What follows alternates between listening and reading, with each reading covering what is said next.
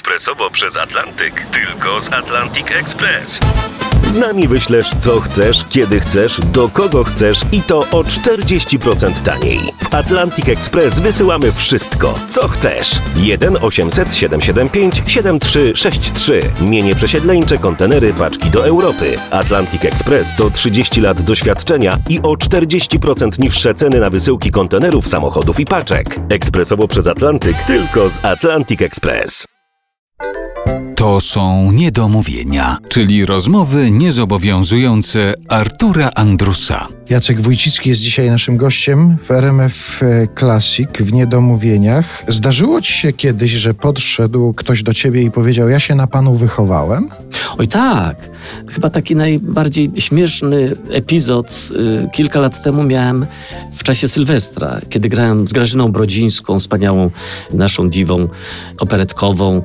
O północy było na foyer spotkanie z publicznością i lampka szampana i wtedy podeszły do mnie dwie panie, seniorki. Ta młodsza no, mogła mieć tak przed siedemdziesiątką, a druga zdecydowanie starsza. Jak się okazała, mamusia tejże pani. I tam się wywiązała jakaś krótka rozmowa, że bardzo miło, że się cieszą, że te piękne te piosenki. I ta właśnie starsza pani mówi, panie Jacku, ja tak lubię te pana piosenki, jak pan śpiewa. Ja już jako mała dziewczynka słuchałam pana piosenek.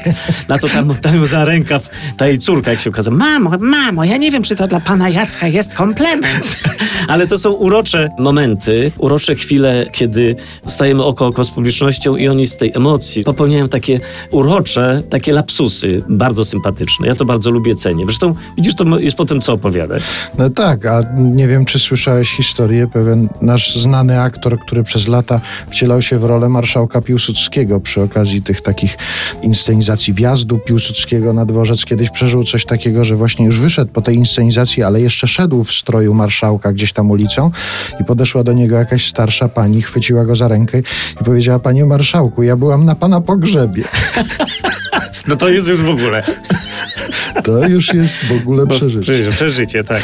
Ale ja pytając o to, czy ktoś ci powiedział, że ja się na panu wychowałem, czy wychowałam, miałem też na myśli taki program telewizyjny. No tak, to są oczywiście Pan Tenorek. piosenki pana Tenorka i to są już dzieci, które mają już w miarę dorosłe już dzieci. Sami mówią, że my, my, ja puszczam teraz córce czy synkowi te piosenki pana, co, na których ja się wychowałem. Oni to bardzo lubią, nawet mi mówią, żeby to powtarzać. To jest przedziwne, sympatyczne. To też była taka chwila, kiedy ja pamiętam, miałem jeszcze taką ambicję, tu śpiewałem Kiepurę, tu Piwnica pod Baranami, to wszystko, wiesz, takie starałem się jakby w tym kierunku pójść. Nagle poszedł ten program o, o panu Tenorku i nagle wszystko to poszło na bok, bo wszyscy, o, pan Tenorek, idzie pan Tenorek, pan Tenorek, a tu ten świr z ostatniego dzwonka, takie wiesz, w tym kierunku coś myślałem, że będę jakby kojarzony, chociaż jestem dalej z tą postacią świra z filmu Ostatni Dzwonek, ale pan Tenorek chyba pobił tutaj wszystkie moje dokonania i zostałem już tym panem Tenorkiem. A wracając do tego, kiedy ty byłeś jeszcze takim malutkim panem tenorkiem,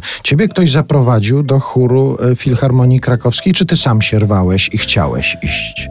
Dokładnie też tego nie pamiętam, ale ja nigdy się nie rwałem tak sam, wiesz? Znaczy byłem taki, mm, jeśli chodzi o, o solistyczne występy, no tak się nie pchałem od razu na scenę, a ponieważ ładnie dosyć śpiewałem głosikiem, nie wiem, czy masz takie jedno moje nagranie, ja ci tam potem przekażę. Jedyne, które się zachowało, śpiewam dziesięciolatek. Ale to jest na twojej płycie nawet. No właśnie, tak, o, to jest to. się na płycie. to, tak. uciekła mi przepióreczka. To się zachowało, takie jedno nagranie. Wracając do tego chóru, zaprowadziła mnie tam mama do Filharmonii Krakowskiej, ponieważ ja byłem zawsze najmniejszy i widzisz, sam widzisz, że, że niewiele się zmieniło od tego czasu.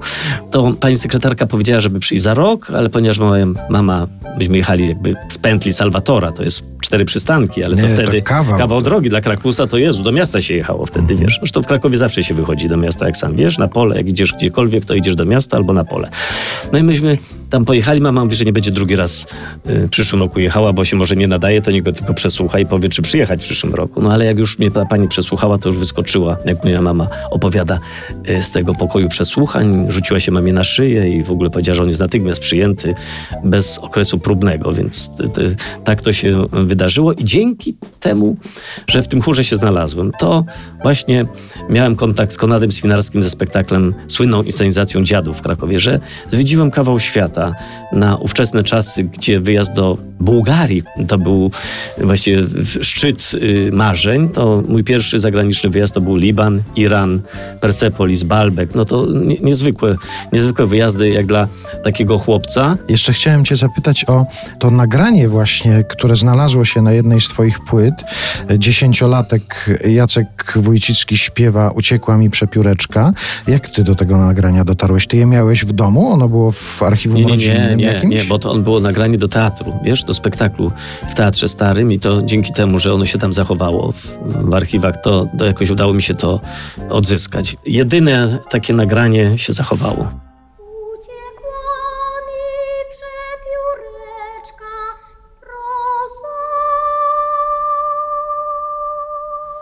Oh.